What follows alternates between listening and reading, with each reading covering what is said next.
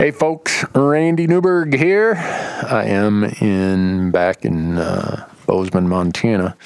Uh, I'm trying to get reacclimated to the the twenty twenty-one schedules here, hoping, praying that life is different than it was in twenty twenty.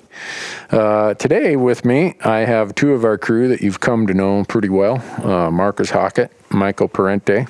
Um, we're going over a season recap, uh, talking about what lessons were learned. Uh, the title of this probably is going to follow a thread I started out on my Hunt Talk Forum called twenty twenty, A Season to Forget, A Season to Remember. And uh, anyhow, we're going to touch on all that, touch on what we learned from what is definitely our hardest year we've ever had in thirteen years of doing this. I've never had a year that had as many challenges and struggles as twenty twenty did. And given the way that other people's lives were affected, I'm I'm not complaining. Uh, we came out of it better than a lot of people did. But uh, we we try our best every year when we make mistakes or have challenges to make a note and say, all right, what did we learn from that? And that's a lot of what this podcast is going to be. But before we get to that, and I hit the button here, and these two guys sitting across from me, uh, their mics will be connected. Uh, I want to talk about the companies that make all this possible.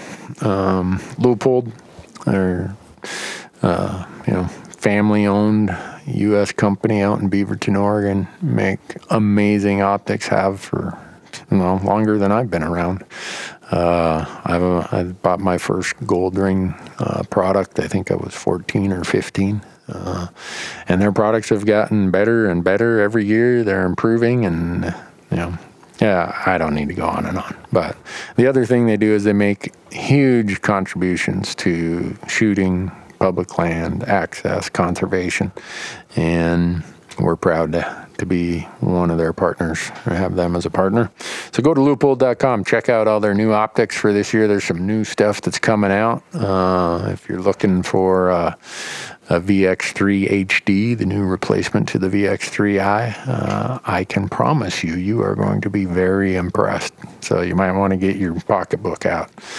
And then we have Nosler, another family-owned company. Uh, great story of, of just innovation at its finest, the American story of innovation, right? Uh, we uh, had John Nosler on this podcast uh, last summer. And he told us the Nosler story, and it's it's worth a listen. Um, they are working round the clock, nonstop. Uh, we all know that there is a a huge demand for ammunition, and they're working as hard as they can to produce it. But you can only produce so much, uh, and it's all all flying out the door. But for us, we uh, you know when we're out hunting, we're always using E-tips, AccuBones, or partitions. And if you want to go see whether it's their bullets, their components, their their factory ammo, uh, go to nosler dot com. And I am sure you will find something there that uh, would definitely be uh, of interest to you. Uh, the, an interesting guy that uh, we've came across, and, and he's he and his company are part of this podcast, is uh, John over at the Wild Alaska Seafood Box. Um, John grew up in Petersburg, Alaska, fished all his life, and it has a very high concern about sustainable wild fish uh, stocks, and also about how that fish is harvested. And he has started his company to connect those fishermen he knows and the great quality of of seafood that they provide. Uh, he knows how it's caught. He knows the commitment those fishermen have to sustainability. And so he connects them directly to you through his company, Wild Alaska Seafood Box. Go there, and when you use promo code Randy, he's going to give you free scallops for the life of your subscription. And Mystery Ranch Backpacks. Oh, man, great friends of ours. I just got a card from them. Uh, this is their twentieth year. Uh, amazing. Dana, before that, he had Dana Designs, and they, he's been in the backpack business forever. Uh, but he's the founder of uh, Mystery Ranch Backpacks. Him and Renee over there have done amazing things, and they're great packs for us. So If you want a Mystery Ranch pack, here's a, I'm going to give you a little tidbit of how you can save ten percent. Go to go hunt dot com, and pretty much everything you put in your in your cart at GoHunt, not everything, sale items, there's a few things that are excluded, but most things, including Mystery Ranch packs, when you buy it and when you check out, you use promo code Randy, they'll give you ten percent off pretty much everything in your cart. So how's that, huh? What a country. And then we we do a lot of special podcasts, bonus podcasts we call them. We do a lot of uh, bonus videos on our YouTube channel about how to draw a tag, because the first step in going hunting is to have a tag. And we use GoHunt's Insider Service for doing all of that research. We use their strategy articles. We use all of the the new maps, the new three D maps they've come out with. Uh, you know, the the best draw odds out there. Um, recently, you've heard me do some podcasts with them about point creep, about the behind the scenes, how Brandon and his crew actually make sure the data that you get is the best information available. So if you want to sign up for the Insider, use promo code Randy, and they are going to give you a fifty dollars gift card in their gear shop when you use promo code Randy. So with that, I think we got them all covered. Uh, I want to thank those companies for helping us create content that you get to consume for free, whether it's video, whether it's podcasts, social, whatever. Uh, and Michael and Marcus are here, so I'm going to hit the button, and we're going to talk about twenty twenty season, lessons learned, and some that we wish we could forget. Thanks for being here. Well, folks, I told you that uh, it was time for a season wrap-up. And I think this is the only day in the last five months that me and Marcus and Michael have been in town at the same time. And here it is, what, January? Almost the end of January? twenty-fifth? Yeah. Something like that. And uh, we also have two other important crew members who hang out with us, uh, Dale and Jonathan. Uh, they're always behind the camera. And uh, if we were going to try coordinate all five of us, this podcast would never get done. No way. So...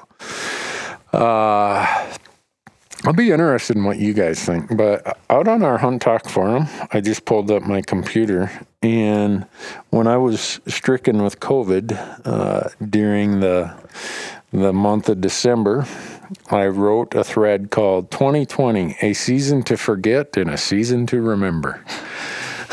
Yeah. we had some we had some rough times.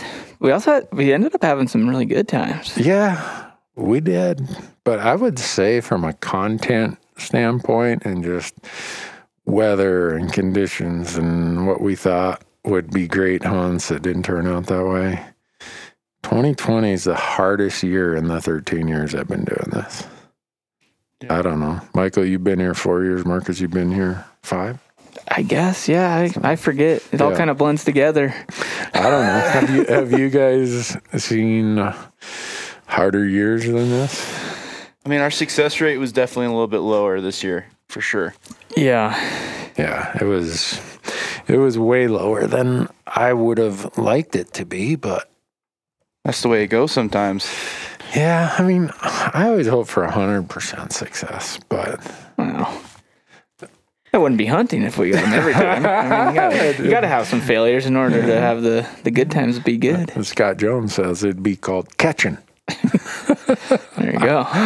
Uh, I would say the hunt that surprised me the most that it was hard was when you went up to Alaska with Jim Heffelfinger and Jim Bagetow. Yeah.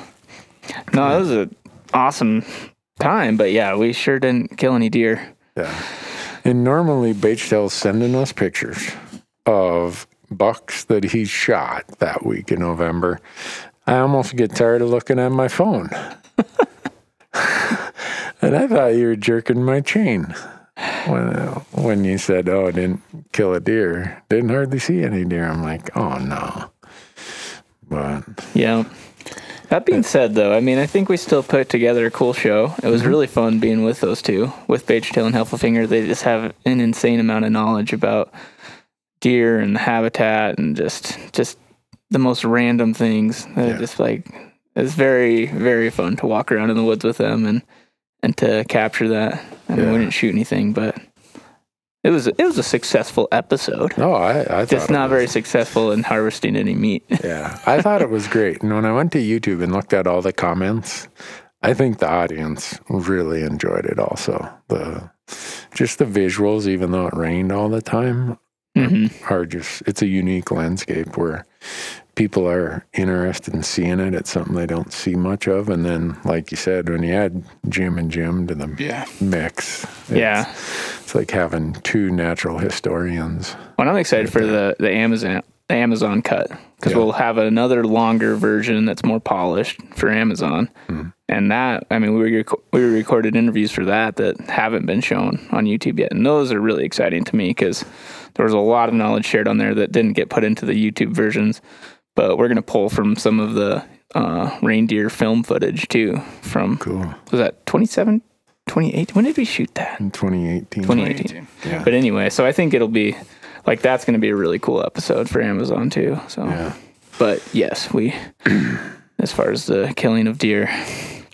It's rough. Well, that's the beauty of, I guess, of our platform is it's not about did we kill one or yeah. did we fill every tag or did we get the biggest one on the mountain. We work hard at trying to tell a story that fits no matter the outcome. But I'll admit to kicking the dirt pretty hard. It's uh, yeah, we had a few like that, but then we had one ones like your Colorado elk hunt where it just worked out perfect. Yeah, yeah, that was. Oh yeah, that that, that worked. That that yeah. was like. I mean, that was just like textbook. Uh, like it, it, yeah, if ever I sent a script in the elk Reddit, it was that yeah Colorado elk hunt, and uh, Michael, you filmed that, and one of our interns, Kyler. He came along and was camera number two on that. Yeah. It, it's, I guess that, that hunt is a good explanation of how complicated our life got with COVID. You guys are probably so tired of me saying, hey, you got to go get a COVID test. Got to go get a COVID test. Love getting that thing shoved up into your brain. Yeah. That's and then, the uh, well, they're not, they say they won't do it because they're too busy or mm-hmm. you got to have symptoms. Did any of you guys ever have symptoms? Not, not really. I mean, no. Yeah. I mean, you get a runny nose and you're like, huh. You get paranoid because everyone's getting COVID. But but the, the Colorado elk hunt, I'd been dreaming of hunting there forever, it seems like. Uh, Michael and uh, Kyler and I j- jump in the truck. We go pick up our llamas. We get through the, the rat race of Salt Lake City. My one uh, L D S friend, my Mormon friend who lives there, he calls it the Mormon five hundred. Yeah, it's scary. Because about the time, well north of Ogden, all the way through past Provo to Spanish Fork is just chaos. Oh, yeah. And you're towing a trailer full of llamas. And your truck is loaded to the gills. And people are, and no matter how much space you give the vehicle in front of them, in front of you, someone pulls in there. And then you you slow down a little bit. And someone, it's like, after a while, you're like, heck with it. I'm just going the same speed they are then. Oh, like, yeah. But, speed limit, there's ninety miles an hour. Yeah. It just, I mean, it's not, but it is for... Yeah. For all purposes. I mean, it seems like it's ninety miles an hour. So uh, you're going to not get rear-ended. So we did that. And then uh, the summit going from there over to Price, Utah, we camped that night and then got over to Colorado the next day. Camped at the trailhead. Uh, and we were on this tight calendar because we only had a day and a half to hunt. So we could get back to Montana and I could get COVID tested because I had to hurry and get on a plane and fly to New Mexico for our sweepstakes winner. Oh, that's right. So here's a five-day hunt. All of a sudden becomes a day and a half hunt because of COVID. But we pulled it off. Yeah, pulled it off. Yeah. I mean, that, there were two elk there that they read the script. Yeah. The one the scouting day, I just about fell over. I, did, I the first little cow calls I made in my bugle tube, mm-hmm. This guy is wound up. That would have been so great if that would have been opening day. Yeah. Oh, are they different bulls? Yeah. yeah. Oh, I just thought it was the same bull uh, when I watched no. it. Uh-uh. Oh. No, we went up there the next day and opening day, and we're kind of let down a little bit. Gotcha. We went up there and cow called, and Nothing. Uh, I could I could see obvious displeasure in Michael's face, like, oh, man, I thought we had him tied up here. But uh, then we ended up getting one later that morning, maybe, what, a mile and a half yeah. from there. So, and then uh, came home and went to New Mexico, and that was our sweepstakes winner.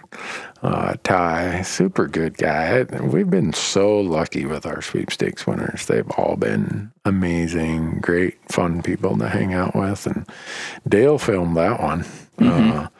Uh, this is a really funny story, and we, we need to figure out how we do videos about public lands and etiquette and, uh, you know, to the new public land user.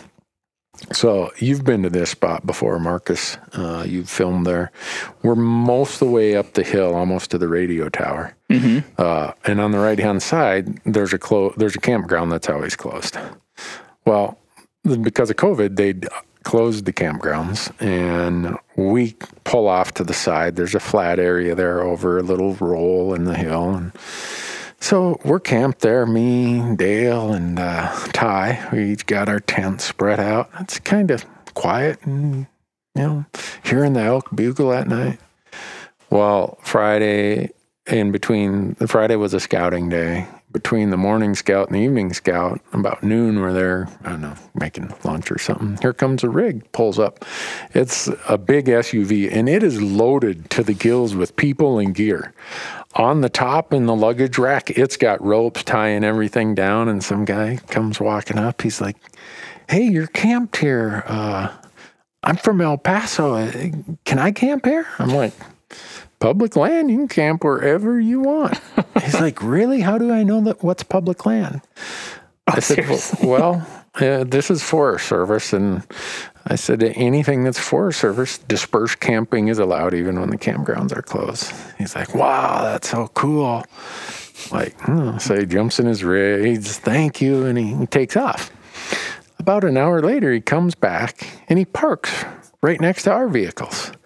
And they start unloading the vehicle. And, you know, it's like the old cartoon in the in the Volkswagen, and like forty-eight people climb out of the Volkswagen bug. This is what it's like. And they go and set up a camp right near us. I'm like, this is a million and a half acre forest, and he's going to set up. Oh, this is... Well, man. You said he could camp there. I, I did. You know, so what do you, what do you do, you know? Well... All of a sudden, about an hour later, here comes three more S U Vs and trucks loaded to the gills. They oh had it looked like a playground right there next to us. And at night, the kids are up, you know, screaming and yelling and singing and listening to music, and they're playing beach ball or whatever. And I'm like, oh man, I think that's is- fairly common. I've I've ha- I've experienced that a few times. Have where you? I think people are just like, people are. This com- is the yeah. campground. And like, no, no, no, no. Like, I camped here because I want to be away yeah. from everybody. Like, and people find comfort in like staying right yeah, next exactly. to someone. That's it's like, no, no. Like, th- you're missing the point here. But right. I just think they've never experienced it. They didn't. They, uh, like, they don't know any better. Yeah. So did you guys stay there the whole the whole week, or oh, did you yeah. guys move? No, I, it's like I'm not relocating. We're near the top here. We're, it's it's really centrally located for the scouting places that I had in mind. And so it's like, well, I'm not going to move. They'll, you know, they, they'll, they'll quiet down after a while. No, no. Were they hunting? No, they just hanging were, out. They were all yeah. came up from El Paso. It was a weekend, and they were getting away from the crowds of El Paso. Right. And uh, you know, it is what it is. The the only downside, and I think again, this is where my comment of new public land users comes in. When they left, it was a pretty big mess, and I just suspect they don't realize that, hey, guess what? No one comes up here and picks this up. Yeah, no, that's disappointing. Yeah. But and, uh, I mean, toilet paper everywhere. Yeah. Like, um, okay. What do you do? I mean, uh, it, this year, the amount of toilet paper and litter I saw was immense every place I went. And, I mean, if I were to pick up all the litter I saw, I wouldn't have got any hunting in. This year. That's not good. Yeah. So this hunt was, so uh, we go up, the wind blows fifty miles an hour opening day. and Ty passes the raghorn. Uh, and we go to another spot. Um, don't see anything, come back, go hunt another day. And that evening we see this bull across back behind our camp. And I know that the highway comes through there, but there's this cliff. And I'm like, well, we'll just go down underneath this cliff in the morning. And if he's out in this little open area, boy, we're going to dump him right, right below the highway. Well, we weren't the only ones who saw him. Mm-hmm. We go in there in the dark, and all of a sudden after daylight, rocks start rolling down the cliff. And uh, one of them hit the camera, and Dale's like, what the? And then I hear some voices up there, and then I hear this bugle.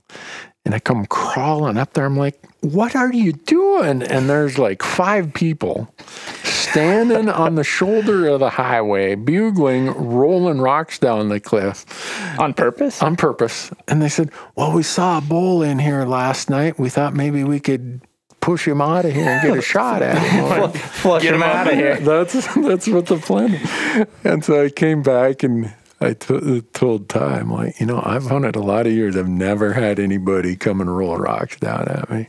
Oh, it's a and, good uh, method. My, I've seen Michael use that method. I don't know if it's really a good method or not. Shake things up a bit. Yeah. Well, next time, make sure no one's down there. Yeah, that's what I was saying. It's like, it'd not be good. But Ty oh. ended up shooting a bull. It was his first bull, and nice. it it it. Uh, illustrates, this was the windiest year I've ever had hunting in my whole life. Our footage, the audio, to me anyhow, doesn't meet our normal standards of quality because the wind just screamed and screamed and screamed. And in Ty's hunt, we missed the first, not missed it, but up where we went the one time with Tracy yeah. and Bruce up in there, it was blowing so hard up there, you could hardly stand up. Dang. And so that's the first three days, and these are only five-day seasons in New Mexico. So the fourth morning, when the wind laid down, we went up there, and I heard a bull bugling right at daylight. I'm like, I know exactly where he is because we've been through there so many times, and there he was. And I told Ty, I said, I can't tell you if he's a raghorn or a five-point, but he's legal. That'll work. That'll do. Boom. Nice. But, you know, when you're down to your last two days, you, you have all these visions of big things, and don't always work that way. But so the wind really, uh, it just sucked. Yeah. I mean, in Wyoming, the, when we hunted with Bo and, and Lorenzo, the wind blew up on that mountain. Oh, yeah. Every night, trying to get some, I don't care what tent it is. If the wind's slapping the tent, it's just hard to sleep. Yeah. So that was a mess with wind. My Montana hunts, I tried to go and film myself because our calendar was all messed up and you guys were here and there. And Michael, you were in Idaho and eastern Montana. Mm-hmm. And Dale was, well, it was his anniversary one time. uh, and I always promise everybody you get your anniversary off. But you better get married, Michael, yeah. Then you get an extra day off. um, so I tried to film myself in forty, fifty mile an hour winds. And the audio is just, I think it's unusable. Yeah, I don't, it doesn't really matter what microphone you have at that point. Yeah. You just kind of have to get out of the wind. Yeah. And uh, the elk aren't standing out in the open. No. When it's forty, fifty miles an hour. But and then you have to glass into the wind to find them. Real yeah. fun. Yeah. And then you guys went to Alaska for moose. If you guys would have told September. me you would come back without having an an encounter with a moose, I would have said not in a million years. You guys must have just drank beer the whole time. Yep, that's what we did. we could, yeah, no. It was, well, I, th- I can't remember how much we touched on it on our last mid-season podcast, but yeah, I mean that was a we got our butts kicked on that trip. It was uh we didn't see a legal moose. Not a one. Yeah, we saw the one we did see was not legal by many inches. Yeah, and then got killed right away yeah. after we saw it. Yeah. He was fired up, though. Oh, yeah. Into- we were literally standing on the road, and he was coming into our call, so that was pretty cool to see. That yeah. Was... Well, yeah, but even like the, like the, we tried fishing, struck out. Yeah, the caribou is what, in hindsight, we needed. If we had more time to allocate yeah. towards the caribou, that would have been a blast, because it was a blast. Yeah. And that was the highlight of the trip, is chasing caribou around. Yeah, there's a bunch of them. Well, there were at least when, when we were there. Yeah, I don't know how lucky we got, but... I can't believe Kara missed a ptarmigan. Oh, I know. Yeah, she's real sad about that. Yeah. She she was always high on my list as being our the kind of ace in the hole that if when the going got rough, Kara would pull the rabbit out of the hat, and she misses a ptarmigan. I'm like, oh, man, she's this is not going to be a good trip if right out of the gate we miss a ptarmigan. But we did get one grouse. One grouse. Did you? Yep. Huh. Cool. Caught one, one grayling, got one grouse. And uh, we didn't really bring any meat because we were like, oh, we'll oh just, we're gonna be, we're gonna, yeah. we're gonna be shooting grouse and ptarmigan, catching fish. Uh, yeah. So awesome. we we ate basically a lot of pasta, a lot of pasta, yeah. a lot of vegetables, yeah, that's not you, a lot of meat. That's where you jinxed yourself. You know, if you guys oh, were yeah. loaded up and well, in Fairbanks meats, you know, you know, burgers like eighteen dollars a pound or something. You guys would have certainly had all. You would have had to probably step out of the way to just let the moose walk by. Likely. Yeah. So. Yeah. Well, I started the season off with Nevada archery, and like normal, it was a dud. But it was fun hanging out with our buddy Scott. Yeah. And uh, I. Uh, I got three stocks in. Yeah. Again, the wind screamed on two of them. Uh, that should have been a, a kind of a, an awakening that, you know what, if the wind blows this hard in Nevada, it's just going to be a windy season. So, but it's always fun to go with Scott. He is such a... Just the nicest guy ever. Yeah. that's, that's so that's positive. That's really the only way you can say it. Just the nicest guy you could ever have for a friend. And I've known Scott since nineteen eighty-six, I think is when we first met. Met him through our, my roommate at the time was a mutual friend we have who was Scott's skiing buddy, uh, Craig Campbell. Um, so whenever we go to Nevada... We always have Scott there with us. And I don't know if you've ever noticed, we get some grief about Scott joining us. Some people in the comments are, oh, it must be nice to have your own guide in Nevada. Well, call it what you want. You know, if I want to, at this point in my life, I'm hunting with my friends, whether you think they're my guides or whatever. I'm, I'm hunting with them. Yeah. I, I don't know. Some people just have... Uh, I don't know. They they got to come and comment. Haters are going to hate. Yeah. That's why I send them to Facebook. I just tell them, you know what? Why, if, if you're going to be, uh, surely, that's what Facebook is for. Yeah. I don't so, even log on to Facebook anymore. No. I'd no. blow mine up if we didn't need to have it for this platform. That'd be cool. Line up a bunch of computers with Facebook on and shoot. I don't know if that's how it works, but it'd be it'd be a good visual. Yeah. yeah. That'd be hilarious. Or have a big fire. Everybody bring your computer. We're having a Facebook fire. Desktop backgrounds, Facebook logo, and just throw them in a huge fire. Love it. This reminds me of that. What is that movie, Office Space, or where he smashes the computer in? No? Anybody? No. I don't know. Some of Sorry, the listeners man. know what I'm talking about. Huh. But Nevada is always fun. I I always say, oh, I'm not going next year. And then what do I do? My fifth choice. I always look and see what's the unit that had leftover tags last year, an archery hunt. And that's what I put in for. And I end up going down there trying to scratch it out. And uh, it's tough. Yeah. You've you've been successful though. What you got the that one buck, right? Mm-hmm. Yeah, yeah, yeah. In archery seasons, I'm probably one for six, maybe something mm. like that. It's one for seven now. Man, I don't know. It's it's not anything to to get right. Not anything you'd build a content story around. I mean, I'm sure most people now they see oh Nevada mule deer. I'll tune in when they're actually going to get close enough to shoot something.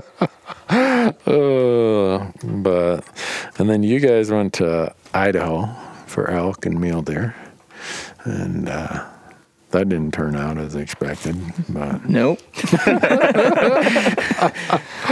got to talk about that one plenty on the last podcast. Yeah, that was uh, the mistakes and big mess up on my part. Oh well, if anyone who hasn't ever overlooked something and you know accidentally. didn't do what they're supposed to, probably hasn't hunted very much. So we, you've beat yourself up enough over that, Marcus. We don't.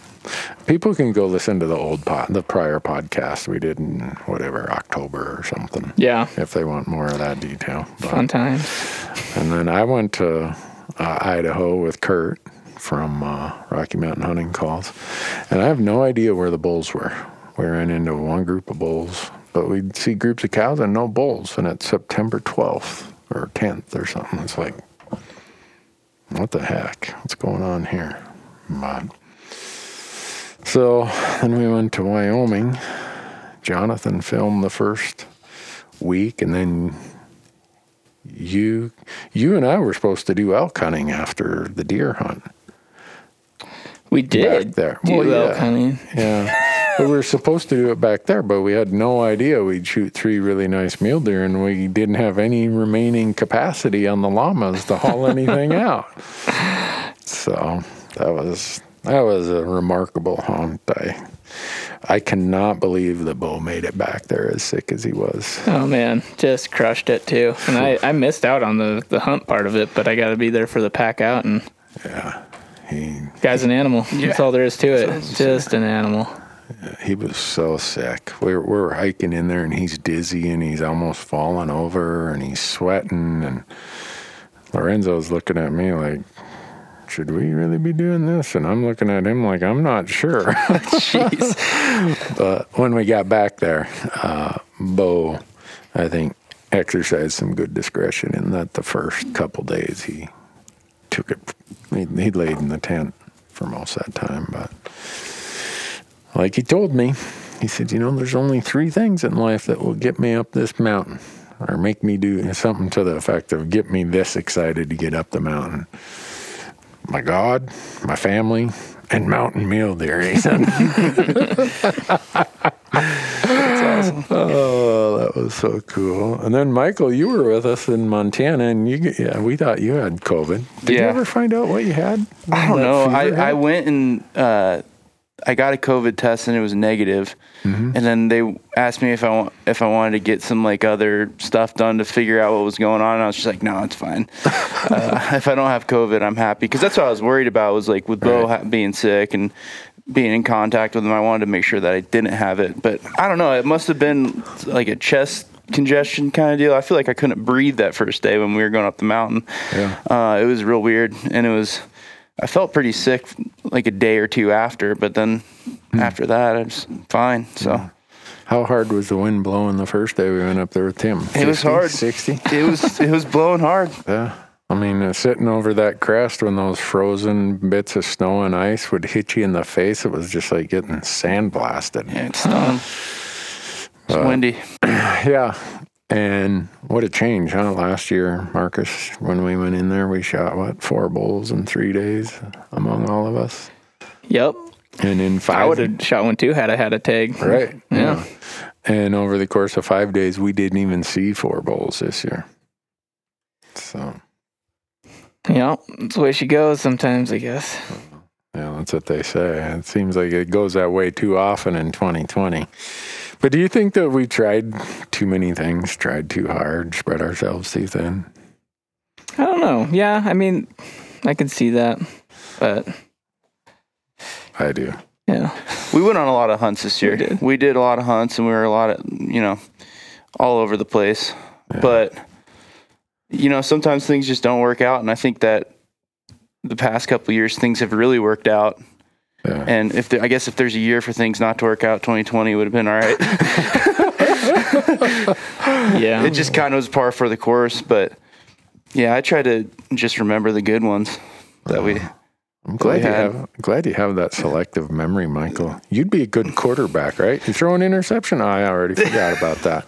I just remember the touchdowns. I don't remember the interception. Well, and it's hard too, because yeah, as far as the stuff we filmed, I mean, that was we had a rough time too. But it, both Michael and I had decent personal seasons yeah. towards the end there. I mean. Towards the end, yep. As far like we didn't we, when we stopped well, filming. Yeah, when we stopped filming, yeah. Shot an elk, and Michael shot a nice whitetail buck. Yeah. yeah, it's hard to imagine you can go hunt ten days in a row in Idaho and Montana like I did for deer, and not really. I mean, get one opportunity at one, But have that many days and, and not see something that you're excited really to shoot or have an opportunity. And that's kind of what I think. I think I almost jinxed myself uh, for the Montana hunt, thinking like, oh, this is cake. Like, I've been to this part of Montana. I'm super confident in this area. And for myself, I wasn't successful, but, you know, Chris got a really nice one. Right. Um, but, yeah, it's just, it's crazy. Come back home two days later, shoot the biggest whitetail I've ever shot. In your flip-flop, yeah. In your Crocs. Yeah, in my Crocs. uh, yeah. Yeah, that's... Well, I have no excuse for not filling my Montana deer tag. I had chances, but I'm just getting old or lazy, or I've lost that predator's edge, or I don't know. Well, you also had a elk tag that you were, was your priority, right? It was, but same thing. I, I'd see some bulls. It's like, yeah. But then the last trip, the last couple days, I saw a really nice bull. And he was like right on this corner of private public. And uh, he bedded in the sun one morning. And I'm like, hmm, think I can get over there? Well, I start hiking over there. He gets up, walks over the edge into the timber, and he's now in private. So I'm like, all right, I know what you're doing. So I go, and also I saw five other bulls the night before just to the northeast of there. So I'm like, all right, I'm going to position myself here where I can hedge my bet.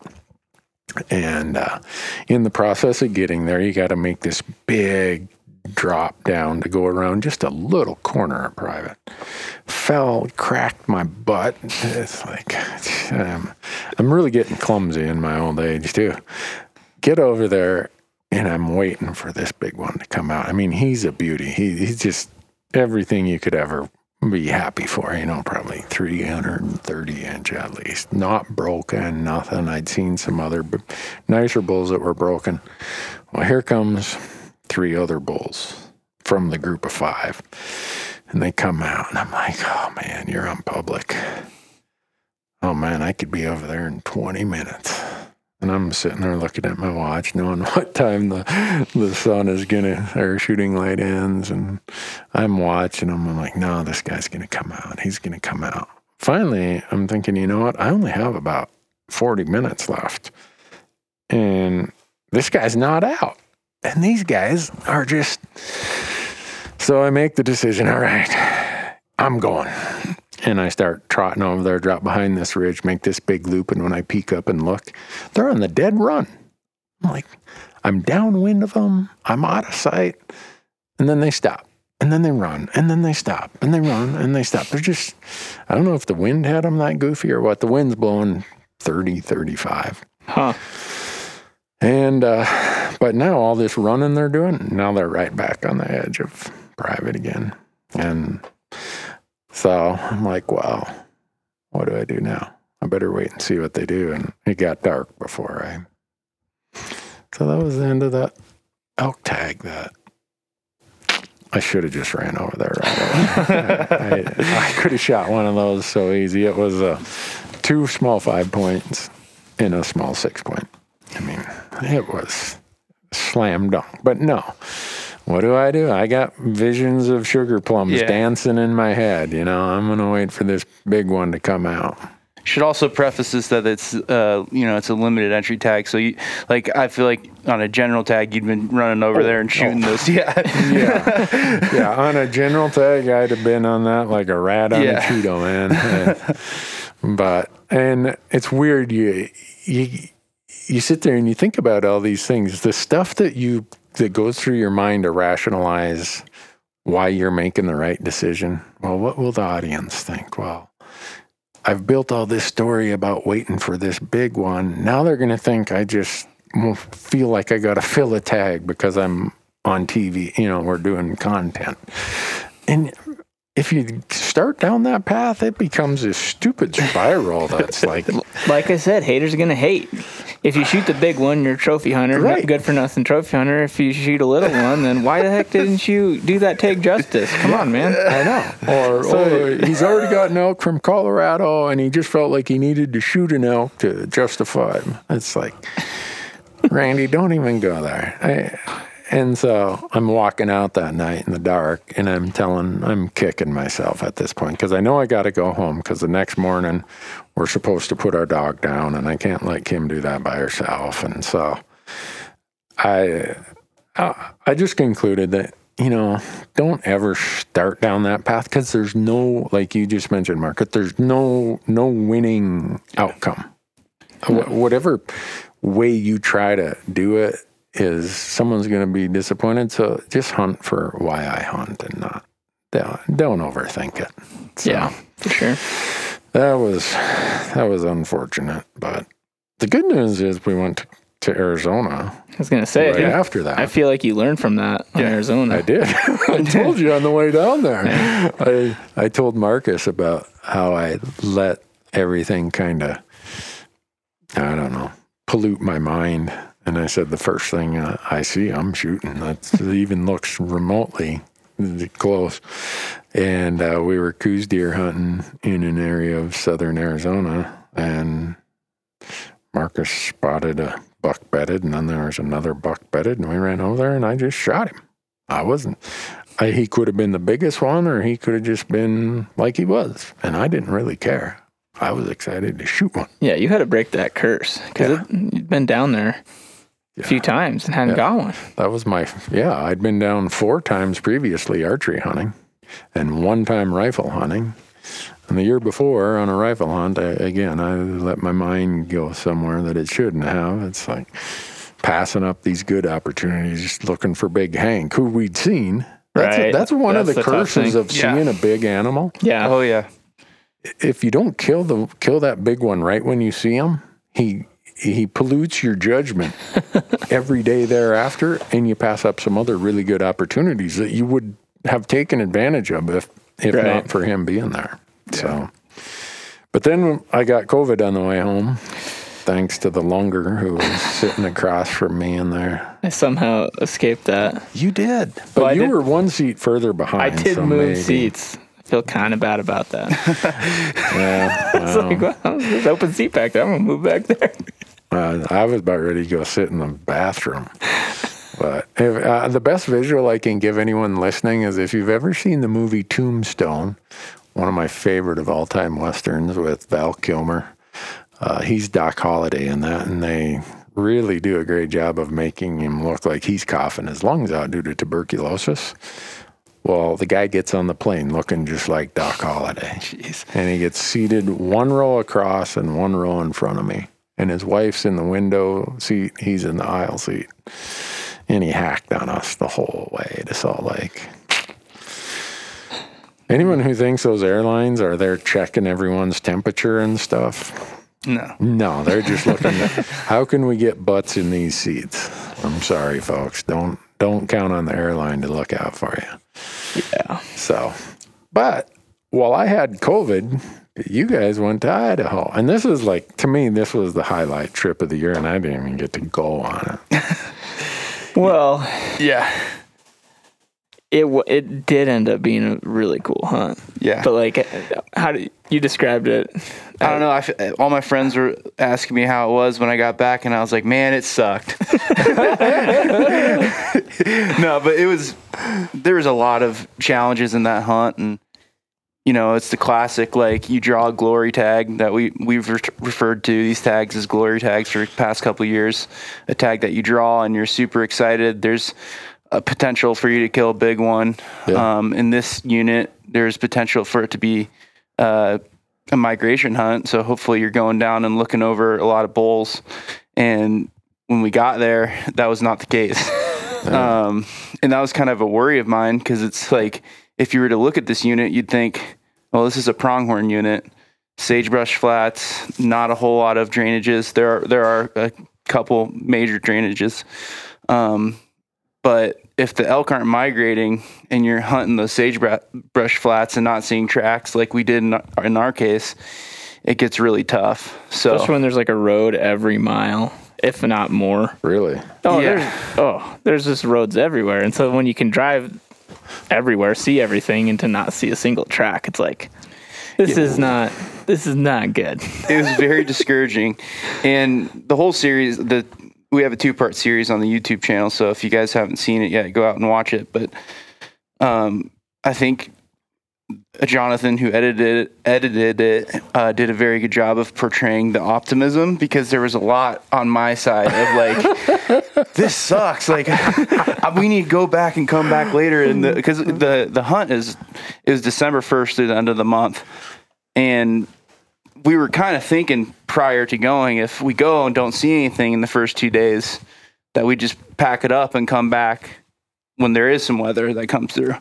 Um, but yeah, he did a really good job of, you know, portraying that. Well, it, was, yeah. And it's hard to show via video, just like, I mean, you don't want to show a bunch of footage of us just covering ground, and but it's just like the amount of ground that you're capable of covering there is just insane, because you can just really? drive roads and you can glass down in the canyons. There's fresh snow. It snowed two days ago, right? So it's, the elk have had two days to make tracks, and there were none. And we, I mean, just insane amounts of country with no sign at all. Huh. Yeah. But there was some country with Hungarian partridge. Yeah. There was. Yeah. That, when you shot that Hungarian partridge, Marcus, I'm looking at that. I'm like, man, that guy deserves a raise. Yeah. That was a super sneak, man. That was sweet. That whole segment's hilarious. You crawling that up. That was so. Pretty sweet. Yeah. The, the, the, only no, th- the most hilarious segment, Michael, is when you got stuck and you. Uh, yeah. I did not know that Tacoma requires you to put your parking brake on to put it in four well, low. Well, it's somebody informed me that you don't. But I'm pretty sure that it you helps do. to. It, yeah, I don't know. Mine's a manual, so maybe it's different. But like you, you have to have it completely stationary, and it yeah. can't be any motion in order to get it into four low. There's but, something huh. I remember. You know, you have to. It do, does help yeah, to yeah. put it into. We'll just say you have to. But anyway, well, you were stuck. I mean, that's the yeah, thing. Yeah. I don't know if people realize is like you were stuck. But yeah. then when you, when we finally got the rock out and like, why are you still stuck? It's because that was because of the parking. Because yeah. you had your parking brake on. Yeah, that's a classic. You guys know me pretty well. That's a classic me like thing to do. uh, but that makes it fun. Yeah. I mean, yeah. You. Uh, And I'll just tell you, as someone who wasn't there, it looked for, for when it all wraps up, um, and you finish it, Michael, about how you found the bull and what you guys did, because yeah. I, I think that explains the point I was going to make. Yeah. So um, the first day we got there, we we covered a ton of ground. Uh, we hiked out to knobs. It was not really knobs, you know, the rim of the canyons. Looked down, looked for tracks on the roads, looked for elk uh, elk sign. Didn't see anything until um, the evening.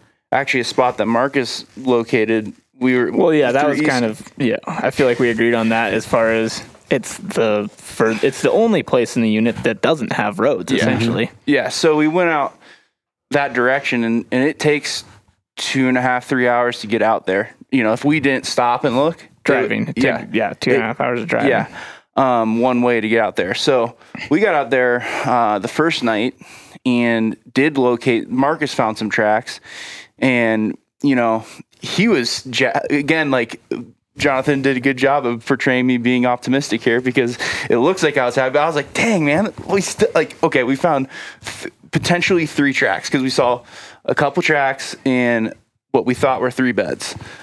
Surely it wasn't one elk getting up and bedding in three different yeah. locations. And later in the story, it definitely was three elk. Um, but anyways, find those tracks, and, you know, we're looking around. It's super wide open country, glassing, looking, can't find them.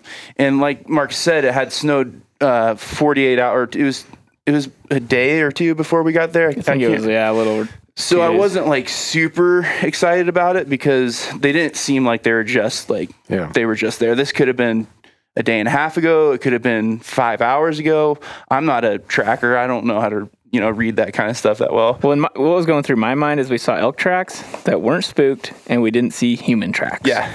And there's zero trees. Yeah. yeah. They can't hide. Yeah. Yeah. Exactly.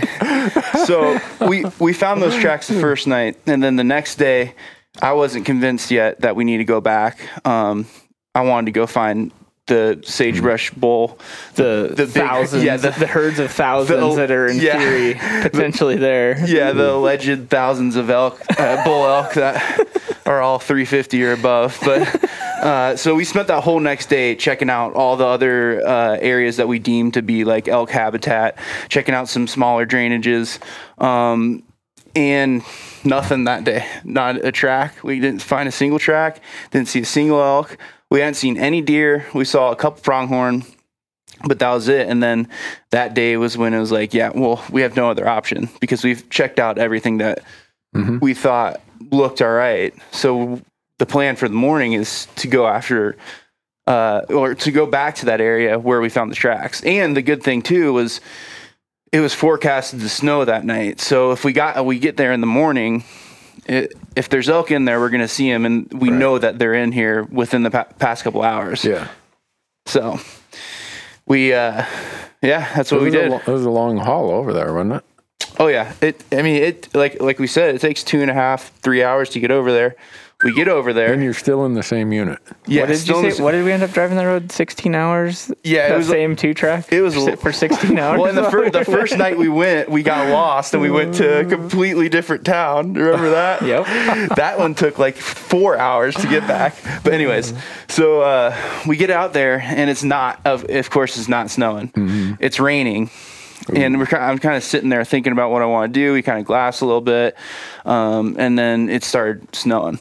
So we, you know, used that to our advantage, started walking around, kind of went to the same area where we did the two nights previous. And I looked down, I wasn't quite like a hundred percent sure. And you're like, yeah, it's definitely a track, definitely a track.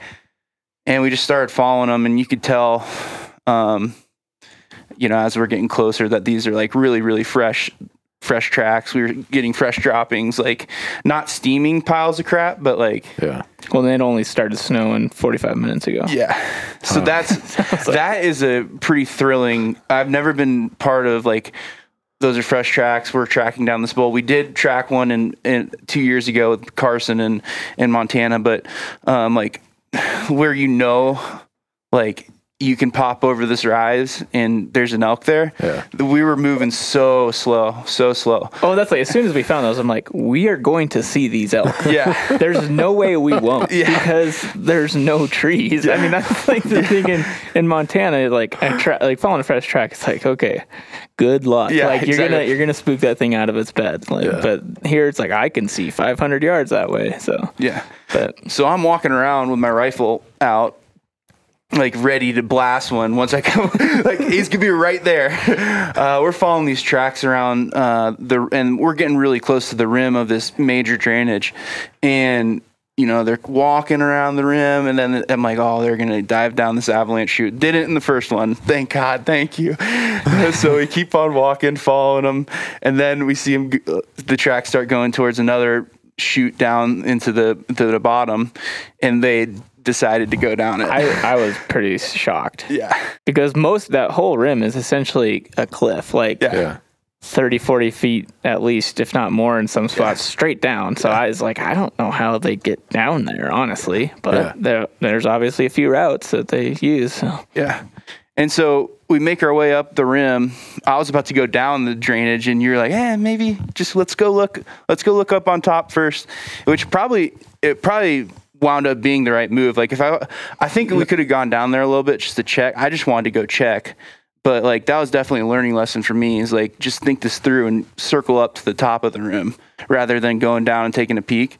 Yeah. So we circled up to the top and then threw up my binos and like pretty much right away saw them.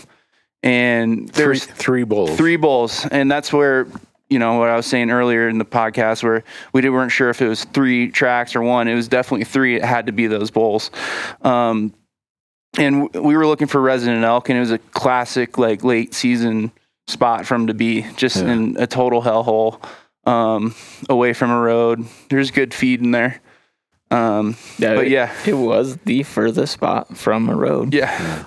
Yeah. yeah. And so, so we see them and I'm, turn around, I'm like, dude, they're down there. They're really far down there, uh, but they're all really big. And so I, I, you know, I'm just looking at them at first and kind of just judging like which one I would want to shoot. And and two of them were bedded. One of them was standing.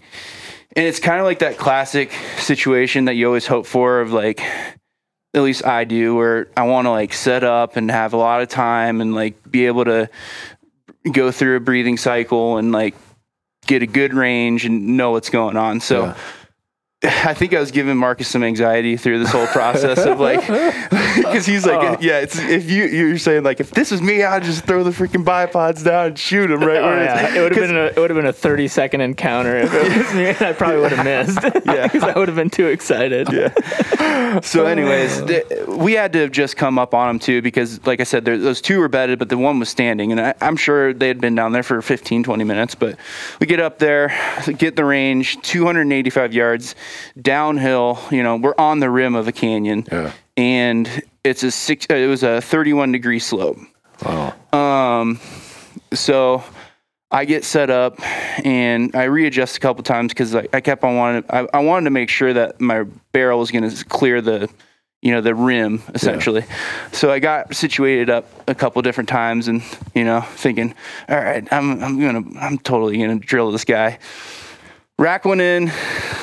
Sitting on the gun, go through this breathing cycle, t- deep breath out, squeeze the trigger. And as soon as I squeezed that trigger, I knew I missed. Like, really? I, yeah, I just, because you can see it in the footage. I just, like, I re-rack it so fast. I don't know how I did it that fast. Because it's yeah, like, you have to train even, for that. The like, bullet wasn't even at the elk by the time you were re-racking. Yeah, it was bad. Just a, just a terrible shot. I'm sure the listeners can, you know, we've all been there. Yeah. But, uh, and then, Uh, hit him, hit him that second time, and then f- finished him off with the following one. Um, but yeah, the first thing I, I turned around, I'm like, this is gonna suck. Yeah, they're just. I mean, I was excited. Don't get me wrong. I was definitely very excited. But it's just like when you when you look down and you see how steep that is, and you know, like bull elk, they're heavy. So, yeah. Oh yeah. I think everybody picked up on your very first comment after the kill, Michael. You turned to the camera, this is going to suck. But Marcus, he can talk anybody into a situation like that. Well, will it matter in a year? That's what Bo Beatty would say. Yeah, exactly. Right well, now, it, are you mad about it now? No, I'm not. Yeah, exactly. I'm not. You're fine. And I, it, I, we didn't capture this, I don't think, in the footage, but there was a second where I like I was on the gun. I turned around. I was like, "You sure we should do this?" And he's like, "Yeah, dude, we'll get him out. Don't worry." But yeah, from going to like. I'm grateful for the hunt and how it played out mm-hmm. because I, lo- I learned a lot just to persevere and stick with it. Um, I wouldn't ask for it any other way with, you know, not seeing anything those first couple of days, the struggle, and then being rewarded with the, all three of those bulls are really nice, nice ones. But, yeah. Um, yeah, it was crazy. There's no way I wasn't going to try and get one of those. Oh, after, yeah. Yeah, after. And it sounds like in previous years it had been amazing. I mean, yeah. but. Yeah. We talked to, we ran into when we were packing out the following day. So I guess to go back, you know, w- what we did was we, we, that night we, you know, we quartered out the elk um, and then shuttled loads up that steep face. And that was probably, like I said in the video, is definitely physically the hardest thing I've ever done in terms of weight and like carrying up a, Like it, it wasn't a, you know, an eight mile pack out or whatever, but it was very physically demanding that at least that first oh, stretch of it. Is this all uphill? Yeah. I mean, the whole way back to the pickup was uphill, but yeah. that first stretch was really, really yeah. rough. Yeah. Just steep and rocky and hands yeah. and knees. But I mean, not knees, but hand, you're using your hands most of the time. Yeah. yeah. Yeah. I was using a trekking pole to start, and then I just realized it was easier just to scramble it. Yeah. Um, but so yeah, we got those, those, uh, shuttled up to the top of the rim, each carried a quarter out that night. And then when we came back the next day, we ran into a guy who outfitted out there, and he said that they, we were like, do you see any bulls? And he was like, no, we haven't seen any bulls. And we're like, uh, or, or vice versa. They asked us that, and we were like, we're actually going to get Uh, bull I shot yesterday, and they're like, really? We asked them if they had seen any bulls, and they're like, no, besides the one that you just mentioned, we haven't seen or heard of any. Yeah. And they, and they had, had been talking to yeah. all the different hunters around, and it sounded like there's a lot of hunters and no one had seen a single elk. Yeah. I'd, I'd really be interested. I want to know what the success rate success was. Rate is. Well, we had another local message us this this week. Oh yeah. And uh, she said that she had a cow tag there, and they are down there all the time. And they even, I think they... Well, she lived in that area. Yeah, and I think she said they, like, flew the unit before, too, and just didn't see a single elk. Yeah. Yeah. Well, I think complicated by a few things. One, they really cranked up the tag yeah. starting about three years ago because of crop damage further north of there. Mm-hmm. And then two, like you said, it's a migration hunt, and if there's no weather, you don't get a migration. So yeah. they're all in Nevada instead of in Idaho. Yeah. And, well, for me, as someone who was watching it, I'm like, man, this is like the script for how we talk about late season sanctuary. Yeah. And what late season bulls do. Yeah. They go the the place where people say, well, what's a sanctuary look like? I say, well, when you walk up there and say, I don't want to shoot an elk in there, that's a sanctuary. Yeah. And when you, you turned and said to the camera, this is going to suck, I'm thinking, that's a sanctuary. Yeah. yeah. Uh, well, you guys busted your pumps to get that thing out of there. I mean, oh, yeah. video never does it justice. No. Yeah. But it... for what justice video can do, even in video, it looked brutal, the way that you guys filmed all that and showed it. Yeah, and it's and, it's hard because, I mean, packed out plenty of elk, and it's, you know, distance almost isn't, it wasn't that far. It was just right. that steep climb out of there that sucked. I yeah. mean, I mean just, I'd say it was, what, like close to two miles? It was two miles, it was essentially, two miles. Yeah. yeah. But, you know, the first part was probably like close to, would you say close to a thousand feet or... Uh, just straight eh, up. It might have been a little less than a thousand feet, just straight up. Yeah. And then the rest of the way was just like, you know, the gradual uphill because yeah. you're coming up out of a drainage the whole way. Yeah. You park at, at the top. Yeah, but it's like I, I would rather packed out elk six miles on a trail yeah. than that. Yeah. Yeah. For sure. But it was worth it. Yeah. Looking back on it, it makes you feel pretty good about yourself when you do something hard. And then you look oh, yeah. back and you're like, ah, oh, maybe I'm not such a wuss. Yeah. Well, you guys are jerking my chain while I'm laying on the couch. I'm like, man, what's the update? And Marcus is like, we've only seen three elk. I'm like, oh, man, that sucks. Sorry. Keep at it. Then a day later, I get a picture. You guys have already killed the bull, and you don't even tell me about it until I might have oh, been no. two days later. No, we th- or no, we didn't have service, is what the deal was. Oh, okay. I think we. May you did you? We were, I, I, I, I, I messed with you a little bit. Yeah, I, we were I, definitely. I, I sent you. A, no one that we've talked to some people, right. and no one has even seen an elk. Right. Yeah. And I said, except for us. Yeah, and, and you then, said you. Yeah. yeah. I yeah. Was, I, I think a lot of people probably didn't see elk too because it is one of those units where it's like, why would you get off the road? Mm-hmm. Oh yeah, I mean that. Yeah, we didn't see a whole lot of the the foot traffic we saw in the snow was, uh, you know, walk thirty yards to the rim here, walk and thirty walk. yards to the rim there. There wasn't, and we. I don't think I ever saw like a bunch of uh, people tracks heading out yeah. on any of the places that we were hiking. So. Wow. Great job, guys. I, I don't know that you'll ever... Well, Michael, you're the luckiest we have in the office at Drawn Tag, so we're going to put you in for an early rifle elk tag in Arizona. Yeah, that'd be sweet. Let's see how far we can take his luck. yeah. Uh, and uh, who knows, if your luck continues like that, maybe you'll keep shooting bulls that size all the time, but... That being said, I don't think I would ever apply for that unit again. No, yeah, I, I don't like, think. We think we got super lucky. Yeah. yeah. No, I, I read all the comments on YouTube from the locals. They're yeah. like, "I that that used to be such a great unit. I'll never apply there again." Yeah. That's pretty much what all of them have said. That's. Yeah. But I guess that was the goal, right? Is to push them out of the mm-hmm. crop fields. Yeah. yeah. They, accompli- they accomplished the goal. Yeah. So you shot one of the three resident bulls for a winner there, Michael. That's what it says. thirty-three percent of the population right there gone. rough.